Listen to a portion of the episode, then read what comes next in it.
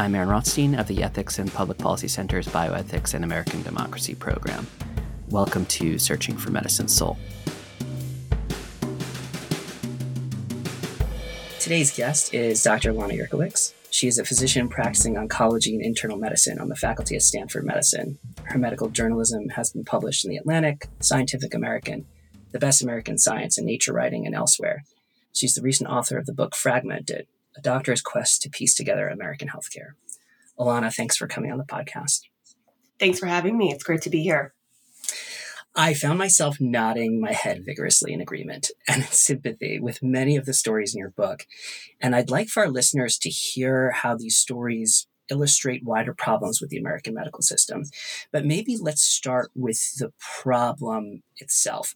What does it mean to say that our, our system is fragmented? I write in the intro of the book that at this point it's become a cliche to say that healthcare is broken. And that's what you usually hear. But I believe the truth of this is both a lot deeper and a lot more specific than that cliche lets on.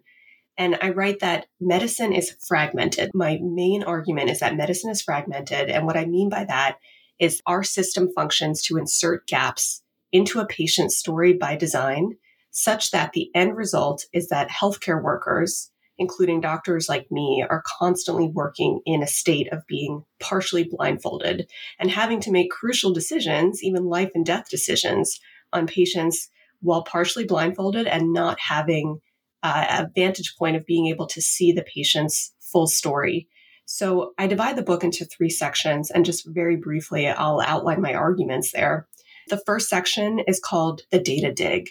And so it gets into all the ways that our healthcare system blocks doctors from being able to access important data about patients so that they can see their full, full story. The second part is called loss to follow up, and it gets into the ways that our system functions to block a patient from following up with the same doctor who knows their story. So, a regular doctor, whether that's a, a, primary care doctor in the clinic or even the same regular doctor in the hospital from day to day. And then finally, the third section is about culture and mindsets and how we have uh, certain attitudes from actually within the medical community that can foster a fragmented way of thinking about patient stories. And that includes things like quick fixes, reacting to a snapshot to a, of a patient's narrative, as well as a focus on specialization and subspecialization, such that each doctor is looking at a body part or an organ system of a patient and not the patient's whole story. Right. And maybe also you can introduce our listeners to to how you approach looking at a chart to gather history about the patient because i think it's not something that we've talked about on the podcast here but it is such a dramatically time consuming task so maybe walk us through what you do. You're seeing a new patient in clinic or in the hospital. How do you approach things? When i see a new patient in clinic now if I am doing it right, it probably takes me about 30 minutes just to do the chart preparation part of gathering these slips of data and trying to put them together into a meaningful narrative so that I can understand why they're here, what I need to focus on, and next, next steps. So there's a couple things I do. And actually, I read in the book that my approach differs depending on where I am. So if I'm in the hospital admitting a patient versus in the clinic seeing a new patient, my approach is actually completely different. So let's start with the clinic. So I'm in a clinic meeting a new patient. Our healthcare uh, records are organized such that if you use even the most common one, which is Epic, there are dozens of tabs lining the top of the screen. There, you're nodding along. There's dozens of tabs lining the side of the screen, and you get to choose. You get to choose where you start and why. So for me, I usually start with the medication list when I'm seeing a new patient in clinic. And by the way, that medication list is put into multiple places. So I happen to pick the one at the top of the screen just because and I think it's often that. wrong. Like I don't, I think there are often times where the list is not right, at least it, some it patients. Absolutely is. And one of the big problems there is that uh, when patients change their medication list, when they do a medication reconciliation at home through a patient portal, it's not updated to every tab of the medication list on our side.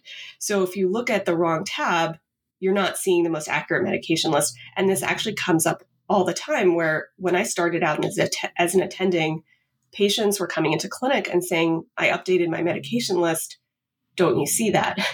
And I didn't. And that can cause huge problems. I mean, I just want to emphasize these are not minor things that not only do we have an inaccurate medication list as doctors, then we're doing the manual labor and wasting time in the room with the patient going through and reinventing the wheel, something they already did on their computers at home.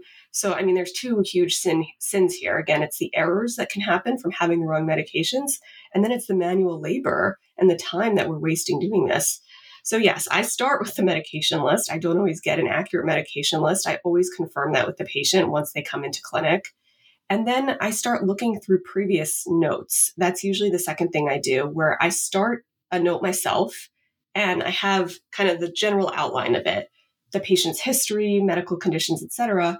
And then I'm clicking through prior notes, meaning prior um, accounts from other doctors, and then copy pasting important information from there into my note, as well as recent data. So then I start clicking through labs and test results, and then I'm copying pasting those into my note. So then when I have my note that's sort of ready to go to see the patient, um, I have copy pasted a lot of disparate pieces of information from diff- disparate parts of the chart where I'm trying to put it together into a meaningful narrative where I feel like I have a good grasp of the patient's medical history. We mentioned errors with medications. There's also errors in other parts of the chart. Uh, if you ever look at the tab called the problem list, you've probably noticed that that is riddled with errors because every time you have to order a new test or medication on a patient, you have to associate it for billing with a problem. And if you, if the patient, let's say, is there for dizziness and you type in dizziness, you'll get this whole list of things. And you're just looking for the one that says dizziness. And very often providers will just click on something that's not 100% correct just because they need to get through their day and they need to order the test. Look, I've done this too. So then over time, the problem list has become cluttered with errors. And so I will say I look at the problem list, but I take it with a bit more of a grain of salt compared to objective data like labs, test results, hope medications, hopefully once I confirm them with the patient. And then again, I'm trying to put them together into a note, which is a story. I write my note like a story to myself so that I feel like I actually understand what their medical history is.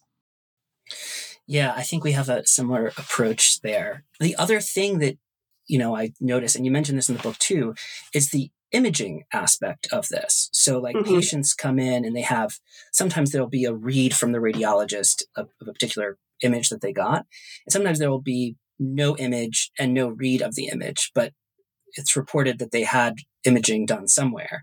And so then you're in this position where you can't really look at the image. You don't know what the image actually showed officially from the read. And sometimes what will happen is patients will come in with a CD from the other hospital. And then you'll have to upload that into the chart and look at it before or during the actual patient visit. So I've had patient visits where they're sitting in silence as I am like scrolling through images. And it's a yes. terrible feeling because it's a waste of their time. And it means that I'm not prepared too. I'm sure you've had that experience as well, right? Absolutely. It is insanely convoluted to upload images into our charts. So there's a couple issues here. One is that we've been using things like CDs. And I cite some some research by uh, a person named Carolyn Lai in my book. She was a, a Yale medical student and law student, where she did a study looking at how um, imaging was uploaded to doctors. And while 80% or something like 80% of hospitals said they could offer images on CDs, it was something like only 4% said they could offer it through an electronic portal and 8% through an email. So, first of all, we, we, we're using CDs. Second of all, the CDs are not always compatible then with our software. I don't know if you've had this experience, but that actually sounds like a pretty good outcome to me that you were able to even upload the image and scroll through it in front of the patient. Very often, someone will bring, yeah, very often someone will bring me a CD and it's just literally incompatible with our software system. And so I can't upload it. And it's you can't do anything with it during the visit. It becomes a paperweight. And in order to actually upload it, it involves going to, for us, I mean, it involves going to a different building, which is where medical records is. And it's walking over to the hospital and handing them the CDs with a paper form saying where they came from. And then there's a wait time until they get uploaded into the system. And there's a lot of problems that can happen along the way. Sometimes I do even all of those steps and the CD is never actually uploaded in a way where I can still see the images. And the same thing happens with reports. You know, we talked about just now all the ways that I sort through my own electronic chart looking for patient data, uh, trying to put it together into a note and a meaningful narrative. I guess what I really I, I didn't mention that I that I'm often doing as well is I'm clicking in a tab called Care Everywhere, where you're looking at different healthcare facilities, which is good that that tab exists now. Um, you know, when I started writing about this years ago, that tab was a lot more minuscule and we didn't have access easily to other healthcare facilities, meaning if someone gets a scan like a CB or an x ray somewhere else, even a hospital just up the block, often that information would go missing. Now, I, I would say it's it's more of a mixed bag.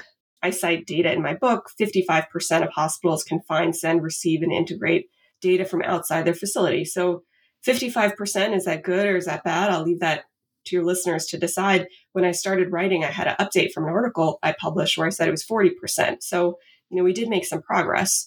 So now I'm going into a tab called Care Everywhere looking for these outside reports of things like x rays and CDs. And sometimes they're there and sometimes they're not. Sometimes the report, if they if, if the patient brings it to you and it's printed out, what will happen is a medical assistant will scan it into our electronic system. And so sometimes it's scanned in and it's literally upside down. And you're twisting your head in front of the patient, staring at your computer or torquing your computer and trying to flip it upside down, trying to see the report. And so these are just some of the things. like everything I just said, I've done multiple times. You know, these are not just one offs. And these are some of the things that doctors are doing on a regular basis. And as you can imagine, not only is this process extremely labor intensive, it is also extremely error prone. Yeah. Oh man, we can go all day with this because not only that, but like where it's uploaded in the chart is not the most common tab that I usually look at. So I'll go to like, there's a chart review tab and you can look at notes and stuff like that. But it's often uploaded into miscellaneous or something like that. And mm-hmm. so it, it shows up as just a paperclip attachment thing. I don't know what that is. So then you go in and you have to open the attachment in the chart. You have to open every single one, trying to. I use the word sleuthing a lot in this section of my of my book, and really that is what it feels like. You are wasting your time as a detective, just looking for data that's already there. And what do you do? I mean, sometimes you actually just repeat the test. That is a reality that happens all the time. It's it's you're weighing the costs, the time that you're wasting, often in front of the patient, sleuthing and sleuthing and clicking and clicking. Not to mention, you know, then you're not making eye contact with the patient. All the things that you want to be doing to build rapport, versus the costs of repeating a test. And sometimes, what is the worst cost? You know, maybe it's a blood test. And so it's the cost of the time of the patient going back to the lab, the pain of the needle, the cost uh, of the test. But sometimes the costs are much higher. I mean, I've talked to many people, and including myself, who've repeated scans. And maybe you're giving IV contrast again, and there's a risk of kidney damage when you're giving extra loads of IV contrast. And I've done that. Every doctor I know has actually done that at some point. And then sometimes the costs are even higher when it's procedures that are being duplicated, like biopsies or colonoscopies or pap smears where something can go wrong if you're taking a sample. And so we are all in this situation where we have to weigh those costs on a regular basis. You're sitting with a patient, you have maybe 20 minutes, and they tell you about, let's say, an x ray that was just done at another hospital. And you're clicking and clicking, and after 10 minutes, you can't find that x ray. So what do you do? You know, you have, I, I say you have three choices. One is that you try to track it down yourself in your off time. So that is another thing that's happening that I think is really important to talk about. Doctors are then taking this work home with them as homework and doing it in their off time, trying to find that old x ray. And maybe you're filling out a paper medical release, re- medical records release form, having it faxed over, calling the other hospital, trying to make sure it comes through all those steps would be done in your own time. I would say option two is you put it on the patient. You say, please get this report, call medical records, bring it back to me at our next visit. Is that fair? No. Some patients can't do that. That's that's choice number two. And then choice number three is you repeat the test. And again, I've done all three of those things. And these are the, I think, these are crucial decisions actually that we are all making on a regular basis that are not talked about nearly enough. When we talk about decision making in medicine and the stakes, it's often about things that you would expect there to be uncertainty about. I never expected there to be so much uncertainty about these logistical facts and making decisions like that of whether I should just repeat a test or move on, and the stakes of getting it wrong if you make the wrong decision, uh, in, you know, in in that scenario. Do you ever just laugh about the chatter around AI and AI enhancing medicine and things like that? I mean, we're we're still dealing with CDs, and we're talking. Yeah, we're ta- we're talking about how artificial intelligence is going to really kind of augment patient care, and I have to say, it makes me very skeptical as I kind of go through my day to day about how AI is going to really do what people say it's going to do. I 100% agree. I have the benefit or the disadvantage, depending how you look at it, look at it, of living in Silicon Valley. So sometimes I meet with people who are very excited about these prospects and you know maybe want to collaborate on better data sharing in medicine or AI or something like that. And the things that they talk about then versus me on the other side of the table where I'm like I can't see a lab from a doctor's office that was one block away that was already drawn. I can't see it or it's upside down. That's what I'm dealing with here. like we are I we are so far away when people talk about the promises of AI innovation and implementation are obviously two very different beasts in my mind. And innovation means all the technology that can generate, we call it generative AI now, things like ChatGPT and give us information. But how we've implemented this in the healthcare system so far, look, we've we've had things that can that can be considered AI already in healthcare, and they have not gone very well you know, I talk in the book about things like order sets and, you, you, know, if a patient comes into the hospital, we've gotten better at organizing some of this data and having the chart then notify us of what the next step should be. Um, if someone comes in with an emphysema flare and you try to order one thing, it will prompt you actually to order other things that are typically associated with an emphysema flare. And so that is a form of technology that, you know, is akin to AI that's already happening. But what happens in practice? a lot of doctors now complain about too many alerts that the technology is actually distracting them from from doing the work that they should be doing because when you have too much big data and it's not organized and it's not it's not organized with doctors actually at the decision making table we've we've had an end result where we have all of this big data and we don't have the proper technology or support staff to organize the big data in a way that is actually meaningful to doctors. And so I don't have that you know I, I am skeptical i will say about about the promise of additional ai in medicine i think actually the biggest potential for ai in medicine now is to clean up some of the messes of the old ai of the old technology and there was an article a couple weeks ago in the new york times i don't know if you saw this i was talking about doctors saying the exact same thing, where they think the best use of AI in medicine is going to be the paperwork and the bureaucracy. And I read that and I completely agreed.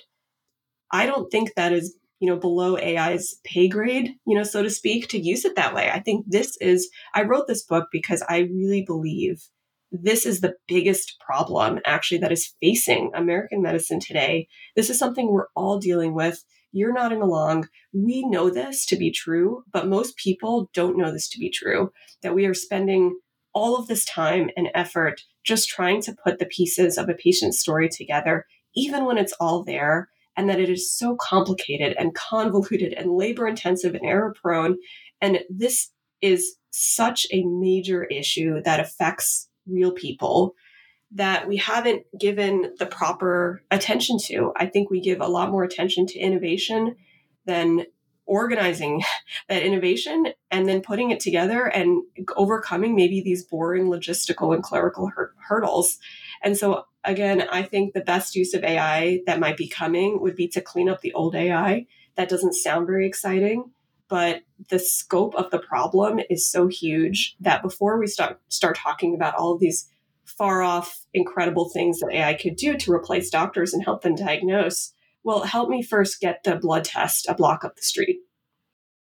I completely agree. I think if patients knew what was going on behind the scenes, if they peered, you know, peered under the rock, they took a look under the hood, I think they'd be horrified. I mean, I'm horrified to to like become a patient in this system. It's it's so intimidating and frightening. And then if you don't know, there's probably comfort in some of that ignorance, but even just a small look at what's going on, it it's stunning. And that's why I wrote this book. And I will share that my very first few readers said the same thing. They were people who were not in healthcare and they were like, this is terrifying. One of my early readers basically just said, uh, So I learned from reading this that I just shouldn't get sick. If I get sick, I'm screwed. And then somebody else said, If I don't have a doctor in my family advocating for me, you know, I, am screwed. Even my mom, like she re- she read it. She was one of my first readers, and she's like, "I'm just never going to get sick." and I think she knows she knows the system pretty well. Both of her daughters are doctors, and I even in- include a chapter in the book about my father's critical illness. And my mom is very, very educated about the healthcare system. And she walked away feeling even more terrified after reading this. And did I write this to terrify people? I mean, no, but I think it's important for people to know exactly what's happening for two reasons. One, again, is just to emphasize the scope of the problem. I don't believe this has really been given proper attention in any meaningful way. When people talk about why healthcare is broken and what's wrong with healthcare, we often tend to talk about things like costs. Again, huge problem. I don't want to minimize that. But we don't talk about this. We don't talk about how fragmented it is and how many errors are happening because of it. Both errors of commission and omission, where you're repeating tests and scans or omission where you're getting the diagnosis wrong because you don't have all the information at your fingertips. So that's one reason. The second reason is I wanted to empower people actually to better navigate the system as it stands. And so while I put forth ideas in the book about improvements and where I believe we need to go as a healthcare system to solve this problem, I you know, I, I'm not too optimistic that all of these are going to be solved in the short term. I think a year from now, you know, this book will be very relevant. I hope it will be obsolete in 50 years. I can't make any promises. And so I wanted to empower people now to understand exactly what their doctors are facing so that they can then come to clinic visits more prepared. And I actually have gotten that feedback from readers so far. You know, even though it's very scary, they they know for example, to bring their whole medical history to doctors over and over again because they can't take for granted that their doctors are communicating with each other in a seamless way, that the technology is transporting that information in a seamless way. And so they've come more prepared in just having their medical histories on them and even knowing their medical histories like an elevator pitch. That is another piece of advice I give in the book. Um, you know, it's good to bring your, your stack of 500 pages, but it's also good to just know the highlights of your medical history so that you can best help your doctors help you. Yeah, that, and that is at the end of the book. Is there like a glossary in there of? It's a checklist. It's a three-page checklist for patients, and I based it on something that one of my patients brought me, and I said, "This is amazing. Where did you get this?" And she said, "I just started putting it together because I realized that my doctors didn't always know my history." And so I used that as inspiration to then make my own checklist, which is three pages. It's not too long so, yes, it's a bit longer than an elevator pitch, but it has all of the key information that any doctor would want about you. So, things like your real medication list, your allergy list, and what happens if, if you get one of these medications that you're allergic to, your medical history, your tests, where they are done, why they were done, what were the results, hospitalizations, surgeries, advanced directive, what your wishes would be in case of an emergency, including your healthcare proxy or the person you would want making decisions for you. I put all of that in the back of the book, and I hope that people use it in their real encounters with with doc- print it out and, and use it with their real encounters with doctors. I'm sorry, I kind of got us off topic a little bit, but mostly because I got, got really into the conversation.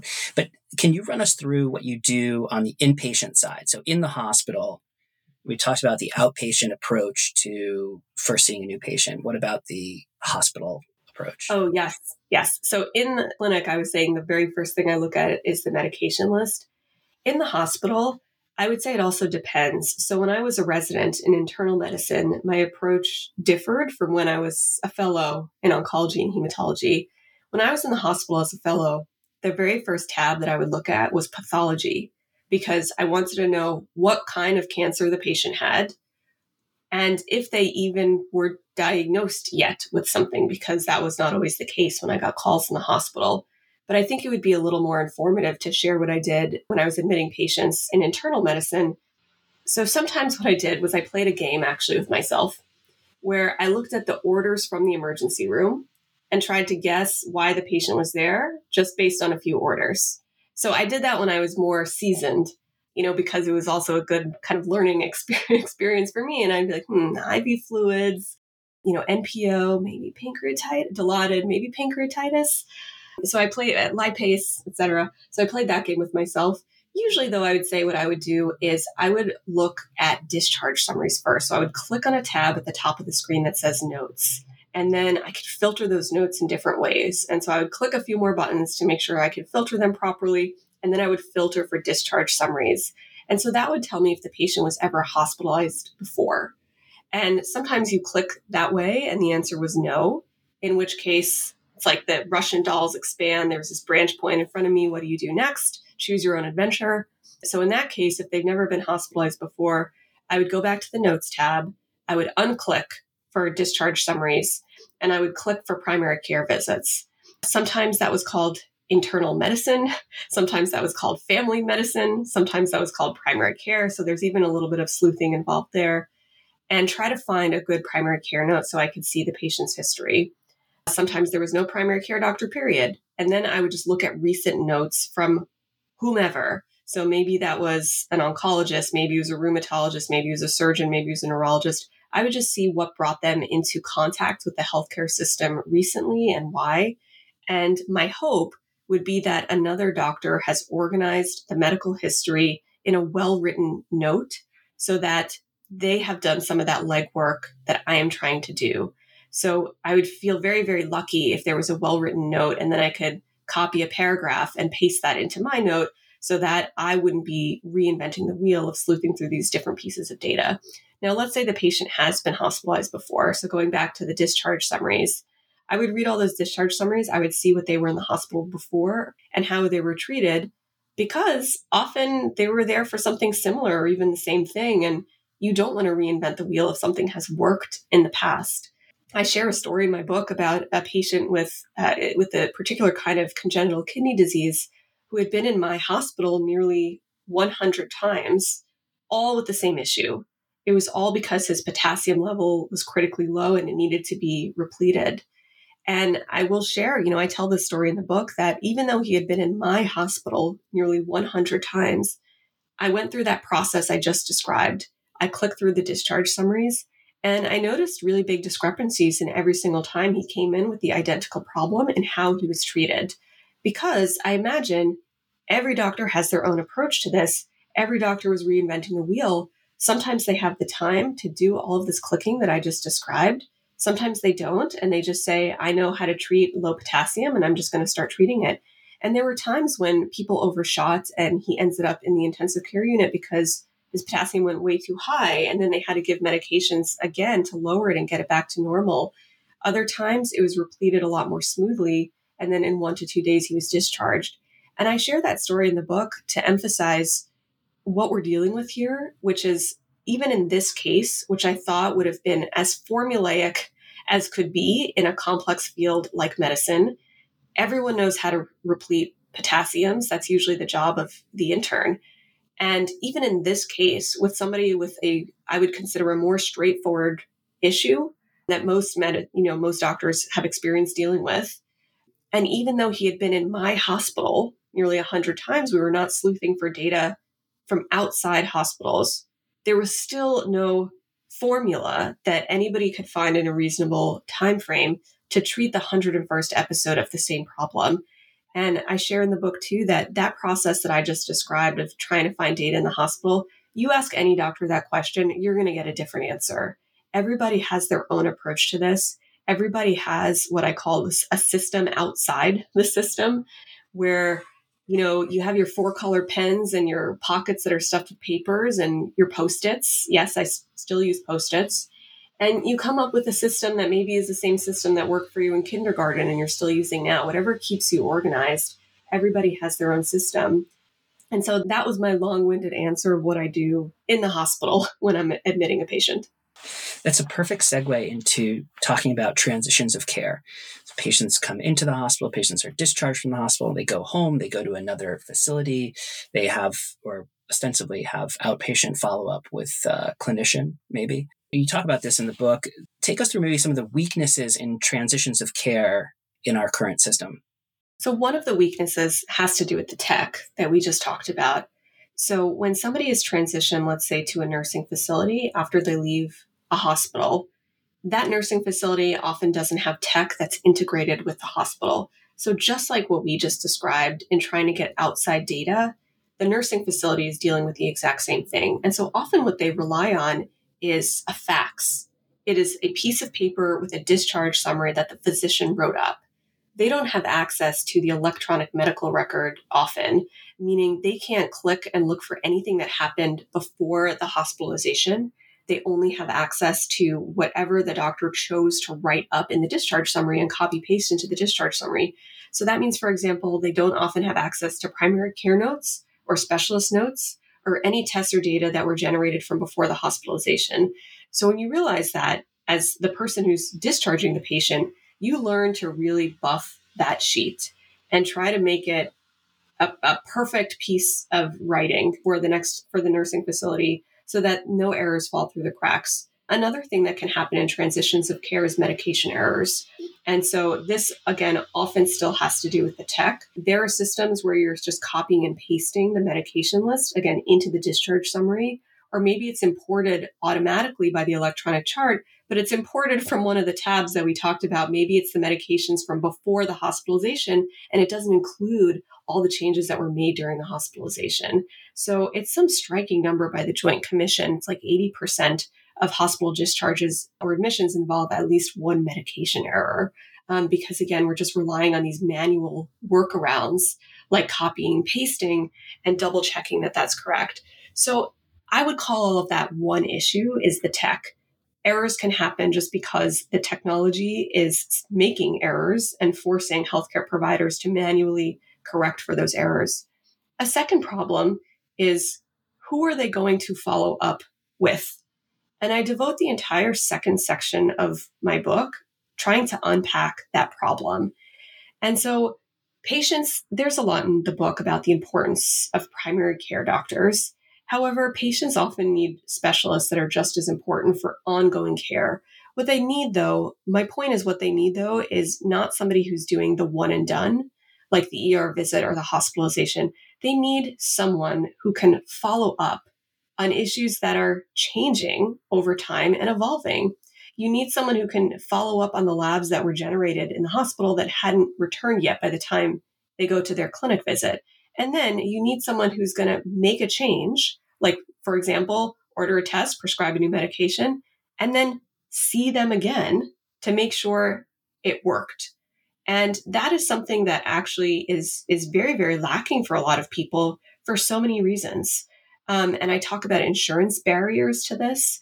One of the thing one of the big barriers here is that insurance companies tend to reimburse higher for new patient visits than follow-ups. And so imagine if you're a hospital administrator trying to create or, or you know an administrator trying to create a primary care doctor's schedule what are you incentivized to do? You're incentivized to stack them with as many new patients as possible. With follow up giving given short shrift, even in the very specialty where I would argue follow up is the most important. And so that's why the average primary care doctor accumulates a panel of over 2,000 patients. Our insurance incentives incentivize all doctors, not just primary care doctors, to see new patients over follow ups. And so when you're competing with 2,000 other patients for an appointment, maybe the wait list is going to be three months. So here's the problem someone's discharged from the hospital, there's all these to dos, and then the next time they can get in to see a, a new primary care doctor is three months. And so who's going to follow up on, on, on things that were left hanging? when they were discharged from the hospital, like test results that were not that critical. They were still healthy enough to leave the hospital, but there's there's just stuff pending that they were working up. I share so many examples like this in my book of a PET scan that was ordered and there was just nobody to follow up on the PET scan. And so what was my workaround? I pulled it up a month later when I was on research time at home because I just knew the patient didn't have a primary care doctor. They didn't have an oncologist. It would take quite some time until they could see one. Who was going to follow up on that? And so a huge issue here is answering the question of that who and why that who is so blocked for so many reasons of seeing somebody in a timely manner with full access to that story.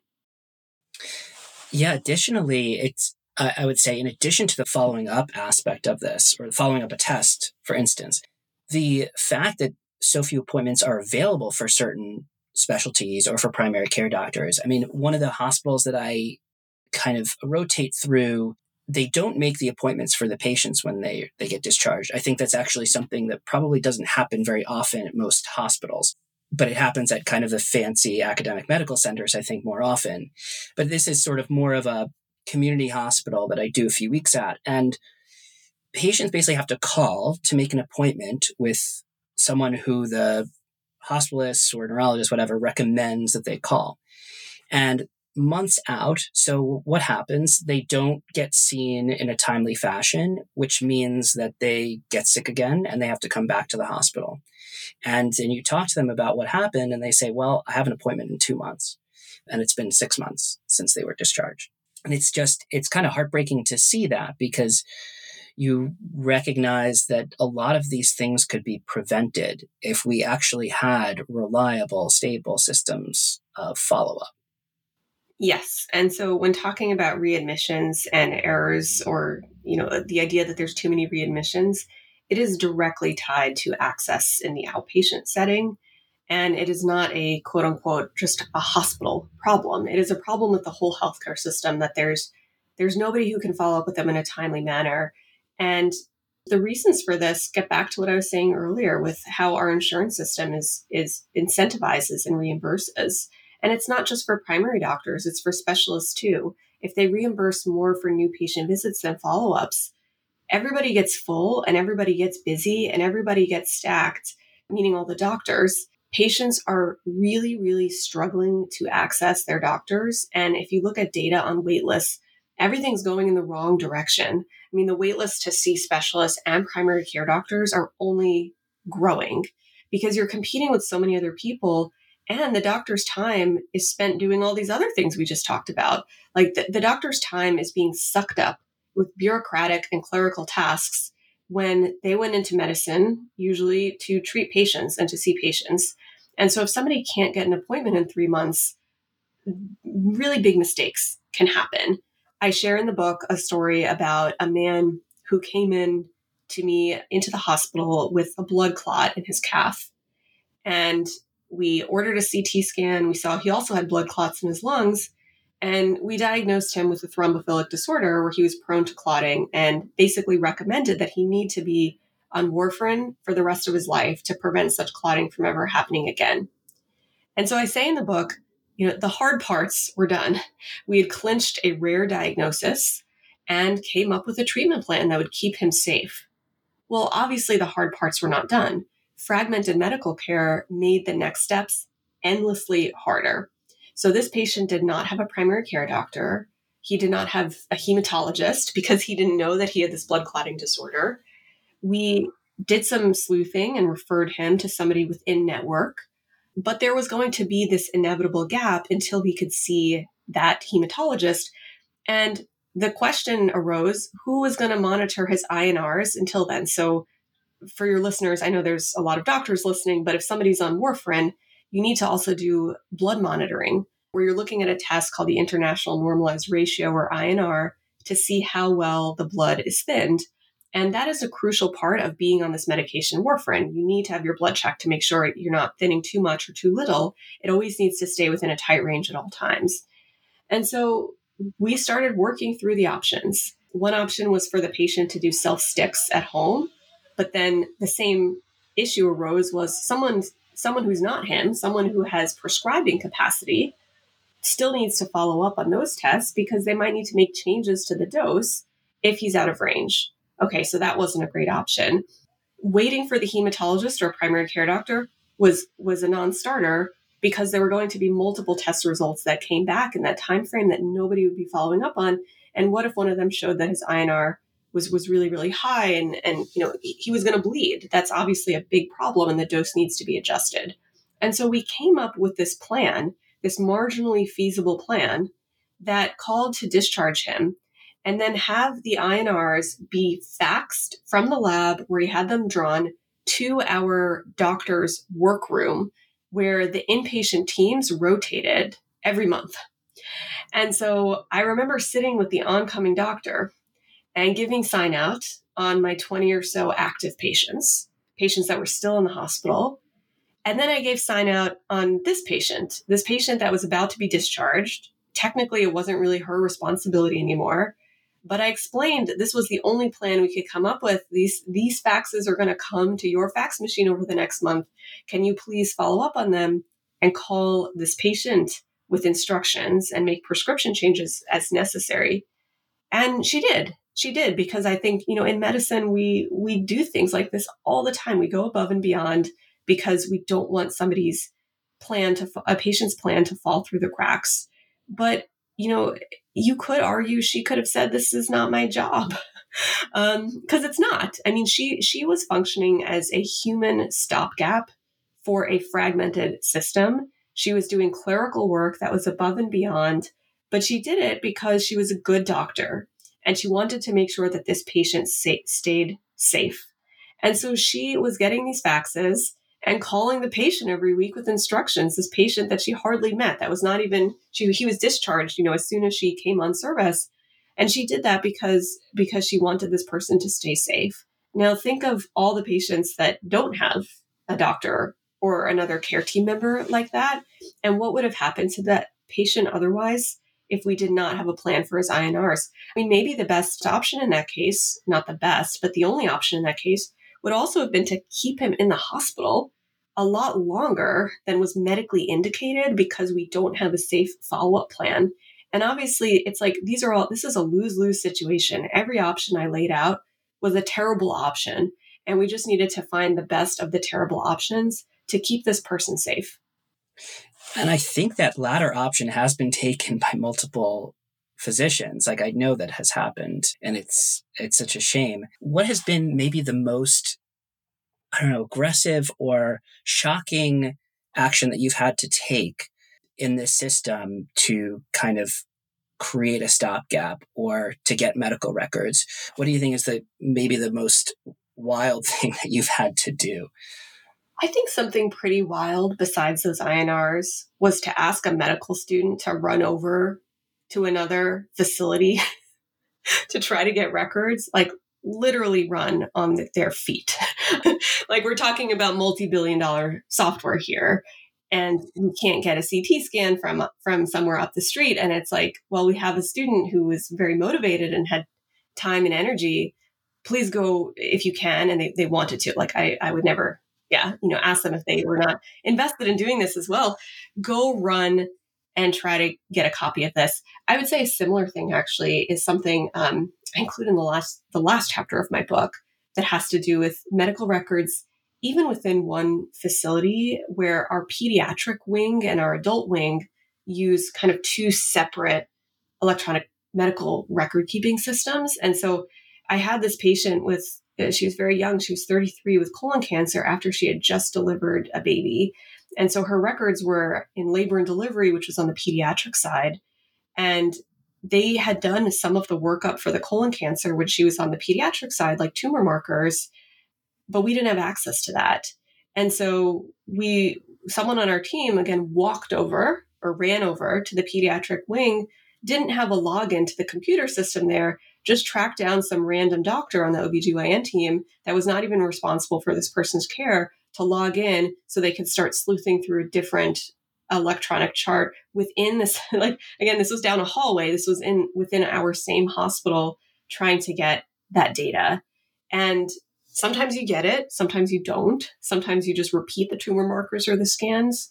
But i would say yeah that that physical kind of running that manual labor the irony when we're sitting in front of multi-billion dollar software and we're relying on things like post-its and the like that's another thing, actually. Um, I would add. I would say that just the third, the third very odd roundabout thing is leaving post-its on my colleagues' desks because I know if I put a critical message into the electronic medical record, it could it's going to get buried.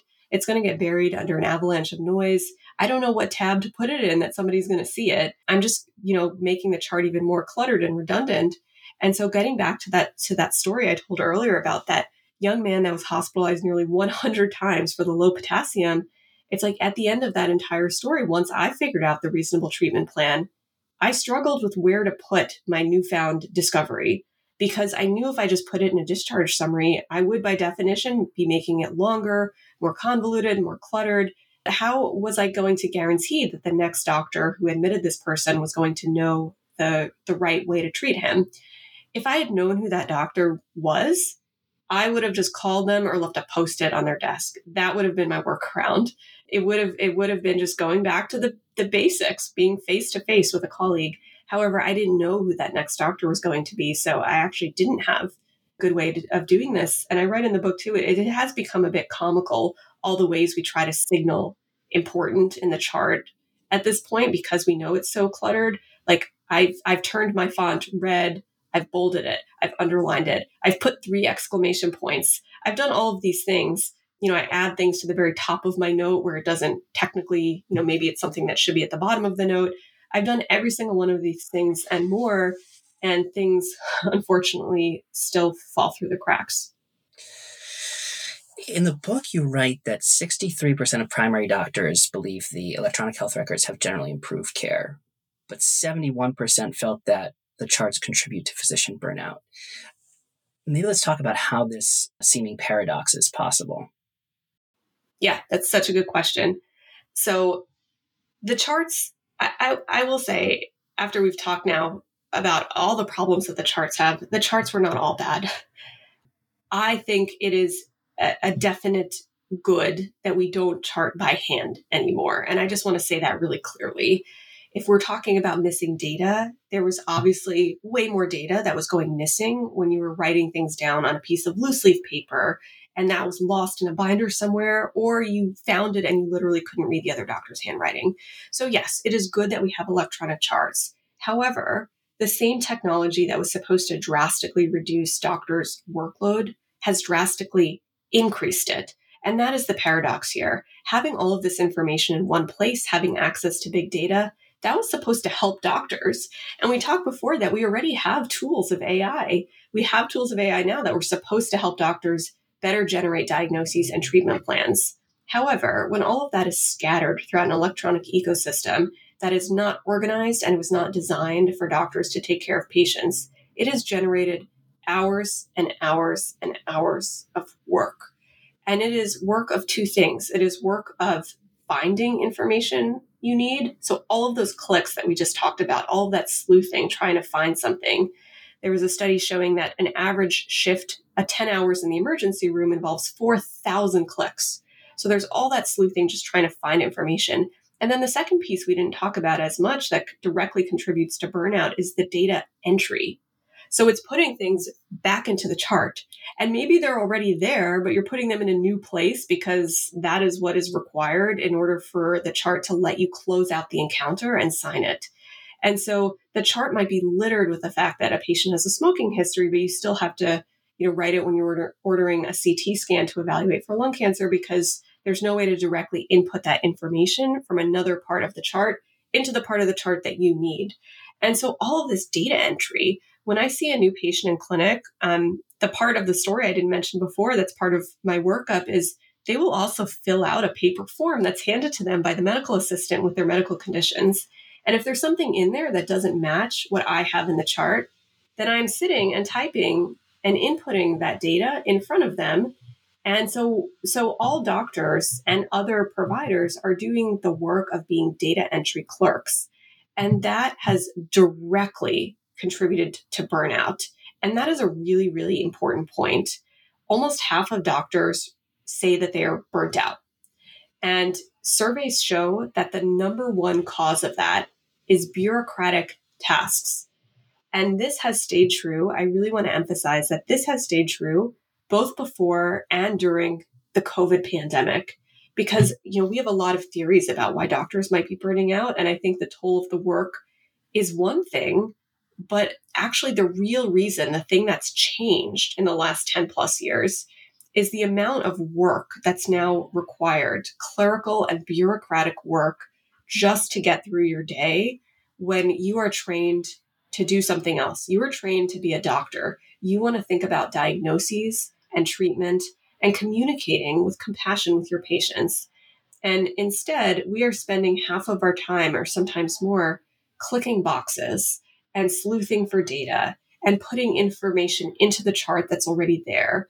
And this is just completely, all the surveys confirm that this is completely correlated with why doctors are burning out and sometimes quitting medicine entirely.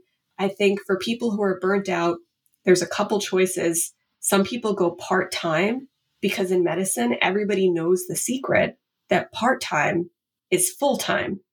So if you want a full time doctor job, you go part time. Or you leave medicine entirely. And I interviewed many doctors for my book, particularly primary care doctors who are burnt out. And, and the work that was related to the EMR and again, just putting those fragments of a patient's story together was a direct reason for why these doctors were looking for alternative careers. You spend a chapter on the long and grueling hours of residence. You know, talk about like 28 hour shifts, 24 hour shifts, and that seems to stretch on for eternity for those experiencing them. It's pretty brutal. Can you tie this to fragmentation for us? How does this lead to a, a fragmented system? Yes, absolutely. So I do not come down against these come out against these hours because of any of the obvious reasons that I think are talked about a lot, which is that they're exhausting and they are brutal and it's hard to stay awake for 28 hours.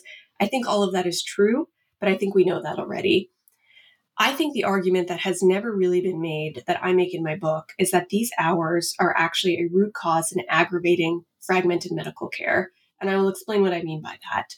So, when you are working 28 hours, what happens is you end up having a team of a couple doctors who are all doing these shifts. So in my case was when I was in the ICU, it was four doctors. And each of us had authority, extreme authority for one day and one night. And then we're gone the next day sleeping. So there was no continuity over days. We have traded continuity of hours for continuity over days. And so there was no person who was overseeing the patient's entire story. And so there was kind of this diffusion of responsibility for larger questions that didn't directly that didn't directly come up during your 24 or 28 hours. So larger questions like this patient is is still on a ventilator, you know, shouldn't their lungs be improving by now? Do we need to rethink the diagnoses? Those kinds of questions actually would often get lost because there was no primary doctor from day to day who was overseeing the big picture of the patient's story and thinking about these larger trends. There can be no thinking about larger trends when you're actually working 24 or 28 hours. I want to say 28 because that is the reality of it. It's 24 hours by the ACGME plus four hours for transitions. So in reality, it's it's 28 hours. And so when when I work these shifts, uh, there was one of my co-residents.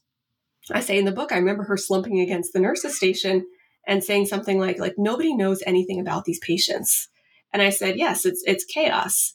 You you cover what's directly in front of you like the breadcrumbs the medical breadcrumbs that are directly in front of you during your shift. You react to complications and then these larger questions go unanswered because it was nobody's job to think about them. Nobody had the time or the ability to think about them and nobody had enough context to see these larger trends play out and I include this in the book because it's part of the section on having a regular doctor. And I think, again, that applies whether you're talking about a regular doctor in the outpatient setting, like a primary care doctor, or a regular doctor in the hospital, it is really important to have the same doctor from one day to the next in the hospital because you've already done all of that legwork of trying to understand their story. And in order to see trends play out, you need that context. And 28 hours erases that. And the incredible irony here is that they are framed as a way of defragmenting healthcare. The ACGME's logic says that these, these hours are allowed to allow seamless continuity of care. I think there's a, there's a huge problem here. Continuity of care for hours, not continuity of care for days. And I take us through one of my shifts, you know, in, in, in the book about how this actually plays out. And the reality of 28 hours is the patient's story doesn't end on hour 28. We need to think about what happens at hour 29 and 40 and 70 and 100. And in that case, it's a different doctor who's rotating on the patient's case on every single one of those hours. And these larger trends, not only do they fall through the cracks, those were not really studied. You know, the, the ACGME look, the, council that that decides residency hours, they looked at really glaring problems that happened, such as patient mortality or an accidental laceration, really things like that. They these studies did not look at things like all of these things I just described, like time spent, you know, maybe extra time spent on a ventilator that necessitated a tracheostomy that otherwise would not have been needed because nobody was taking ownership over that big picture of this person should be coming off a ventilator by now. It's time to rethink the diagnoses. It didn't look at any of that. And it didn't look at the labor that then um, we had to go through, the doctors have to go through, of sending these frantic text messages to each other when somebody was home sleeping, trying to pick up where they left off. And so I bring it up because because of the irony that these are framed as a way of seamlessly continuing care.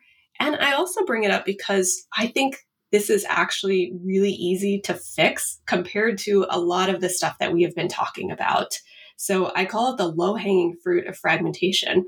I don't want my book to be all doom and gloom. I think there are things that are harder to fix that involve wading through partisan policy fights, wrangling multi billion dollar software companies. And then there are fixes like eradicating 28 hour shifts. And those that can actually be done right now. And so I make this argument of how these shifts actually fragment care because I believe it is something that can be easily fixed right now. And even the mundane aspects and questions of scheduling can really make or break continuity. What is preventing programs from doing that? Is it a question of how many physician how many physician residents they have available? Is it a question of funding? What's the issue here? No, it is an attitude from within the medical community. That is why these shifts have not been eradicated. So I cover about five decades of research in my book that are essentially trying to. Pr- I have a lot of problems with the research because, in my view, a lot of this research is essentially trying to prove that 28 hours are okay and they're defensible and that young doctors should still be doing them. And it's an attitude from within the medical community that says that this is good for young doctors learning and it's good for their patients to work these hours. We had to do it, so you have to do it. And so there's been decades of research trying trying to defend these hours. And I'll give an example. There were a couple trials. There was the first trial. We don't need to get into all the, the weeds here, but there was a first trial that looked at first year surgeons and randomized them to 16 hours versus 28 hours. Then there was an iCompare trial that looked at internal medicine residents that were also first year that were randomized 16 versus 28 hours. By the way, I was one of those residents. I was these hours came from from experimenting on, on me. And the way these studies were designed was they were trying to test the hypothesis that 28 hour shifts were no worse than 16 hour shifts, meaning not that they were better, just that they were no worse, meaning there was not increased patient mortality, you know, glaring effects on doctors like sleep and happiness, etc., and education. And the iCompare trial showed that yes, patient mortality was the same, they're no worse. But would that convince you or anybody else actually rather that that these shifts are actually better? And so I believe the research has been um, you know designed in a way that actually reveals the hands of the people who are doing the research which is that they've been trying to defend these hour these hours for years and years and years. And I cite another, you know, I get into the weeds of all this research in, in my book. I cite another one where after it, it was in 2011 that first year residents finally were given shifts of 16 hours as a cap and not 28 hours. And people immediately stormed and started trying to find research that this was trying to find data that this was hurting people. And so people looked through 3 million notes from the VA and Medicare and tried to say that these these lower hours for interns was causing all sorts of problems like reduced educational opportunities. It didn't even help them sleep better et cetera et cetera et cetera. And so this is not an insolvable problem actually at all. This is not a problem of number of residents. This is not a problem of scheduling impossibility this is a problem that is still persisting because the council in charge and is looking at data that is generated by people who share the same belief as them, which is that these hours are good. They're good for young doctors. They're good for patients. And I am not the first person to say that these hours perhaps are not good. Um, I think, again, the unique part that I'm bringing up was how these hours actually fragment care. But even the iCompare study showed that it was doctors, young doctors, residents' well being suffered when they were working 28 hours. And even with that data, the ACGME loves data, right? I mean, they love p values and statistical significance. Even with all of that data, that data was brushed aside because they looked at the subset of data that said, but look, patient mortality is the same. And so I think there was cherry picking involved. I think uh, you could look at all of this data and come to two very different conclusions. And they decided to come to the conclusion that 28 hours were favored. And so the final thing I'll say on that is that in 2017, those protections were eliminated for first year doctors or interns so that 28 hour shifts are fair game for all residents. And the last I reached out to the ACGME in 2022, they said there were no planned changes to that. So we're further ossifying things, sounds like. I don't think it's going to change anytime soon unless they read my book. well, I hope I hope I hope you sent them copies. What I will say in a less um, arrogant way is that I think there have been enough people who have criticized these shifts, but I don't think they've been criticized actually for this particular reason. And this reason is really, really important. When you're fragmenting medical care from one day to the next, these really large things that affect patients 100% slip through the cracks and patient harm is occurring in addition to the harm to doctors. One of the most moving parts of the book, and one that hit home quite strongly, was your experience with your father and seeing the system, the fragmented system, from the other side of the table.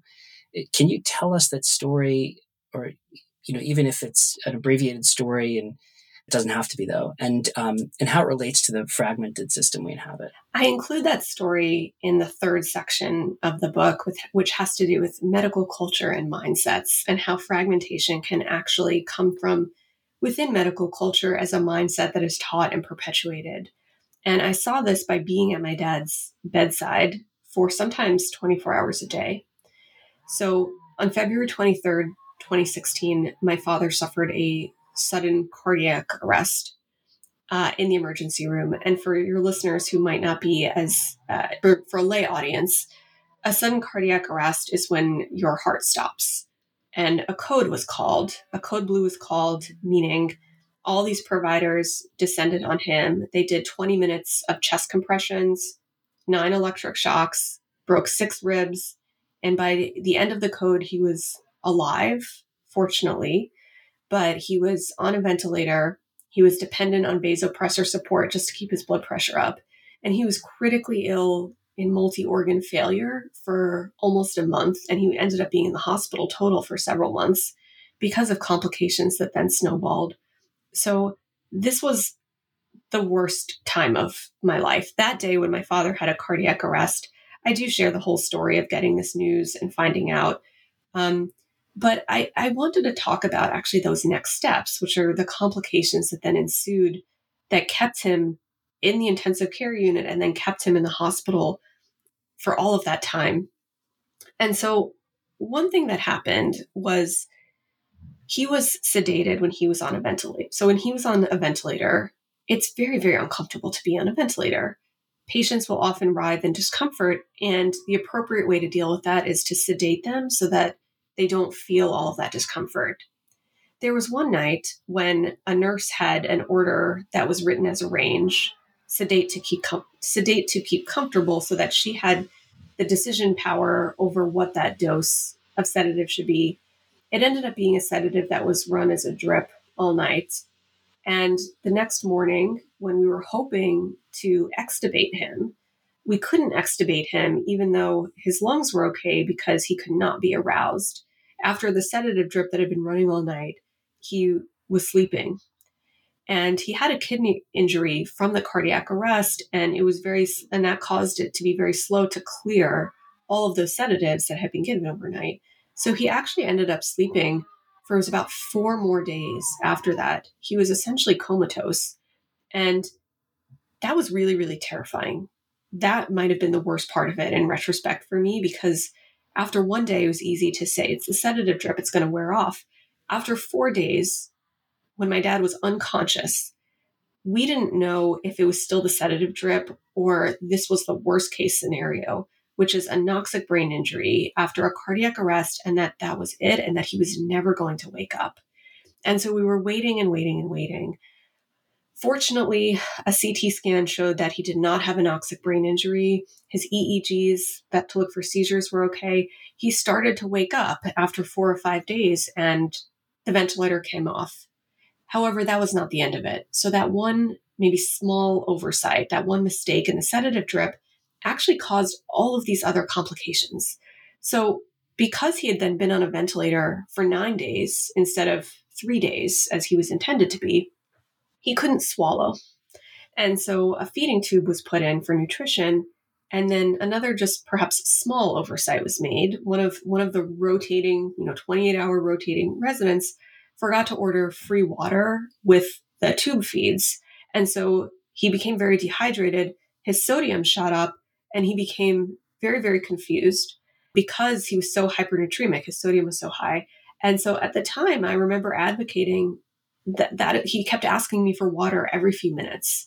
And I advocated that this is from the high sodium, he needs free water the team came by, they thought, well, you know, confusion in a critically ill patient can have a multitude of causes. He still has kidney failure. You know, maybe he's confused because of buildup of waste products that his kidneys aren't clearing. Uremia, let's put a dialysis catheter back in and restart the dialysis. So a dialysis catheter was put back in. And they started doing dialysis, and it wasn't helping his confusion.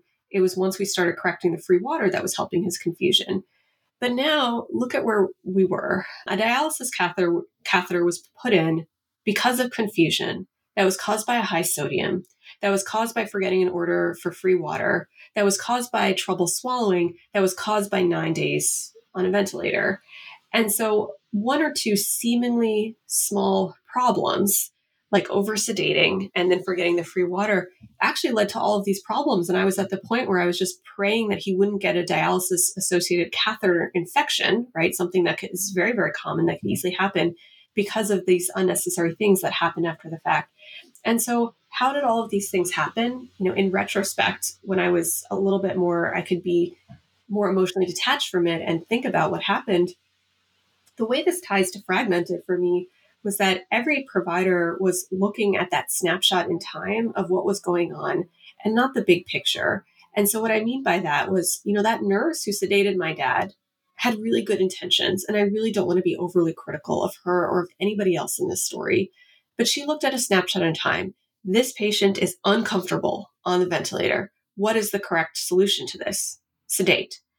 So, it made me start thinking about other instances in medicine where we're doing just that, where we're reacting or overreacting to a snapshot in time at the expense of the patient's larger story. So even once my dad started to wake up, he was still uncomfortable on the ventilator. I realized that anybody walking into that middle of that story, any new team member could walk in, see my dad uncomfortable again, and think, okay, sedate, which was actually the exact opposite of what needed to be done at that time. We needed to extubate him, not sedate him further. And so then there were, you know, there was another example that came up later during his hospitalization where he ended up having a, a really severe GI bleed, um, a gastrointestinal bleed from ischemic colitis after the cardiac arrest. And pretty quickly, you know, the surgeons came by and the solution that was offered to us was a hemicolectomy, which is a major, major surgery, not just for his quality of life later, but he had just survived a cardiac arrest. The chances of of dying on the operating table were very real here. Um, and so I saw that again as, as reacting to this one fragment of a patient's story. The patient's bleeding. This is what we do about it. And I make the argument that I think, you know, medicine can do a lot better to praise close, proactive follow up um, in all of these cases. So watching and, and waiting the GI, with the GI bleed and doing supportive care um, not correcting all causes of confusion at once you know when my dad when my dad was confused but actually just fixing the free water forgetting about the uremia question and doing one thing at a time and, and then fo- actually following up and seeing whether that worked. And so this was a culture uh, this was a cultural thing i noticed within the medical team where fragmentation can actually come from from our mindsets and how we are taught.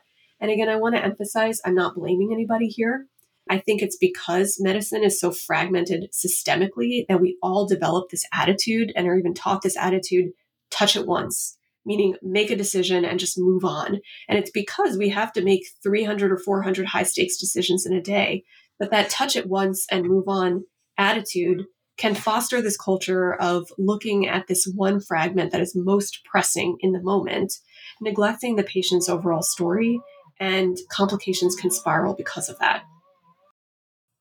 And this happened to someone with two daughters who are physicians who know the system, who know what, you know, labs to look at and what questions to ask and when to push and when to back off a bit. And, you know, it, it sort of illustrates just how noxious the system can be.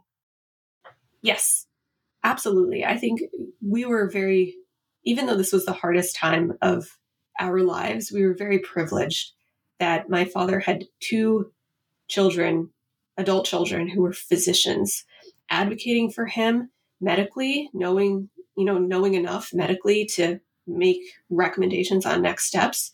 Although I will say that is not the position I ever expected or wanted to be in. I much would have rather to be able to just step back and focus on grieving, which is what I w- what I was doing I, I didn't really want to advise the medical team, but I quickly saw that if I needed to advocate, if I wanted to advocate for my dad and the stakes could not be higher because they couldn't, his life literally depended on a lot of these decisions that I, that I would have to intervene. And so, yeah, even with both of us intervening and making our cases for things that we thought were best for him, these complications still happened.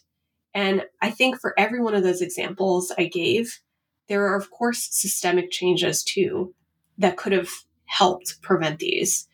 And the electronic medical records, of course, would have helped. Prompting prompting an order for free water when you insert a feeding tube, right? Like that would have helped rather than relying on the doctor to manually remember it and insert it every time. Not working 28 hour shifts would have helped.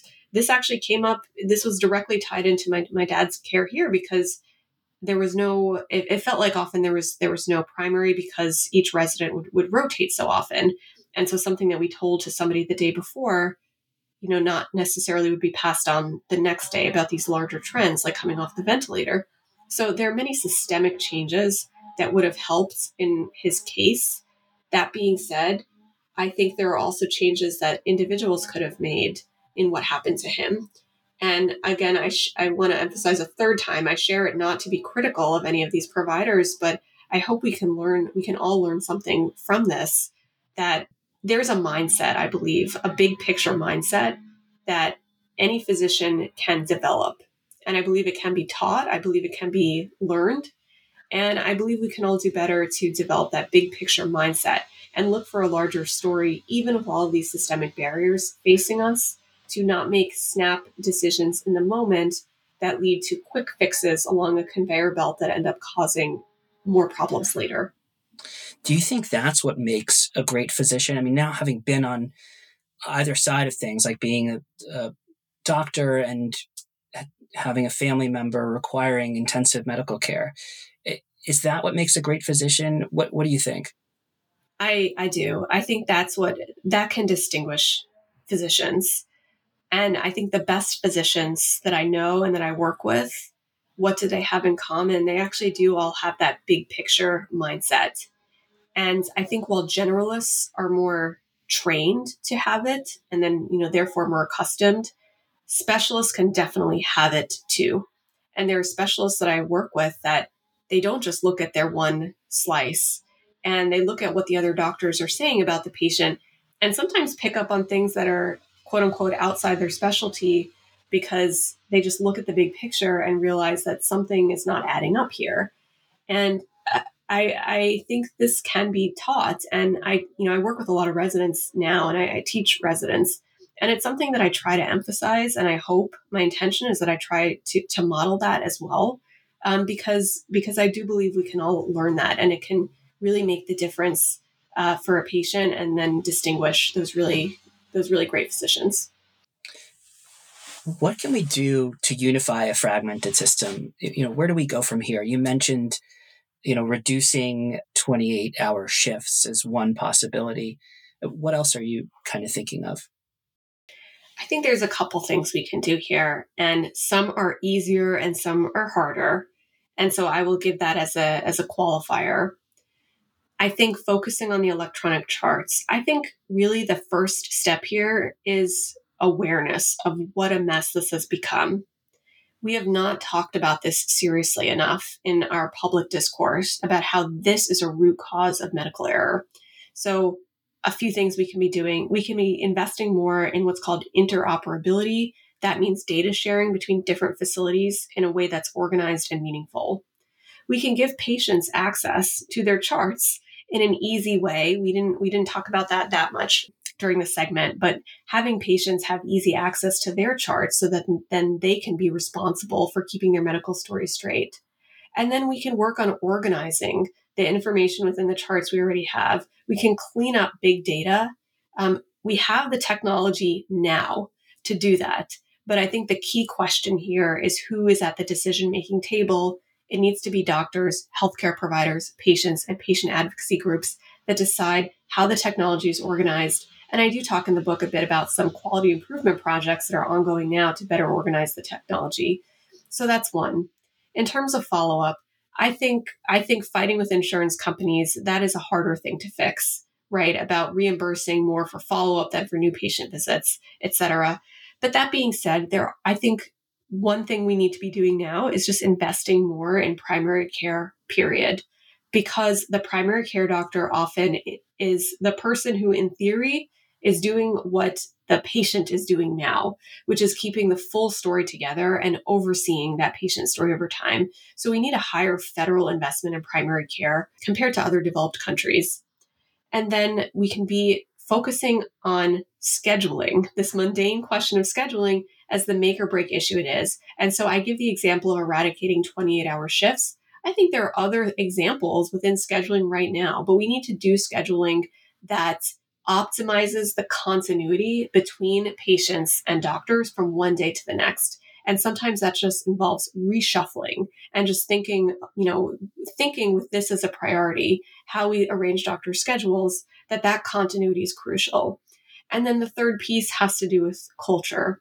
And so the story of my of my father gives the example of that of how we can be thinking and training the next generation of physicians to be thinking big picture about patients to be thinking about patients future and not reacting or overreacting to a fragment in time and to be thinking even as specialists about how to reconcile different narratives that different doctors are coming up with and seeing whether the big picture adds up to a reasonable conclusion that is a cultural change. I think it can be done now, and I think we can all do better to train the next generation of physicians with it. The book is called Fragmented. Ilana, thanks so much for taking the time today. Thanks for, for uh, having me for this very important conversation. This podcast has been produced by the Ethics and Public Policy Center in Washington, D.C. Visit eppc.org to learn more about our programs, events, and podcasts.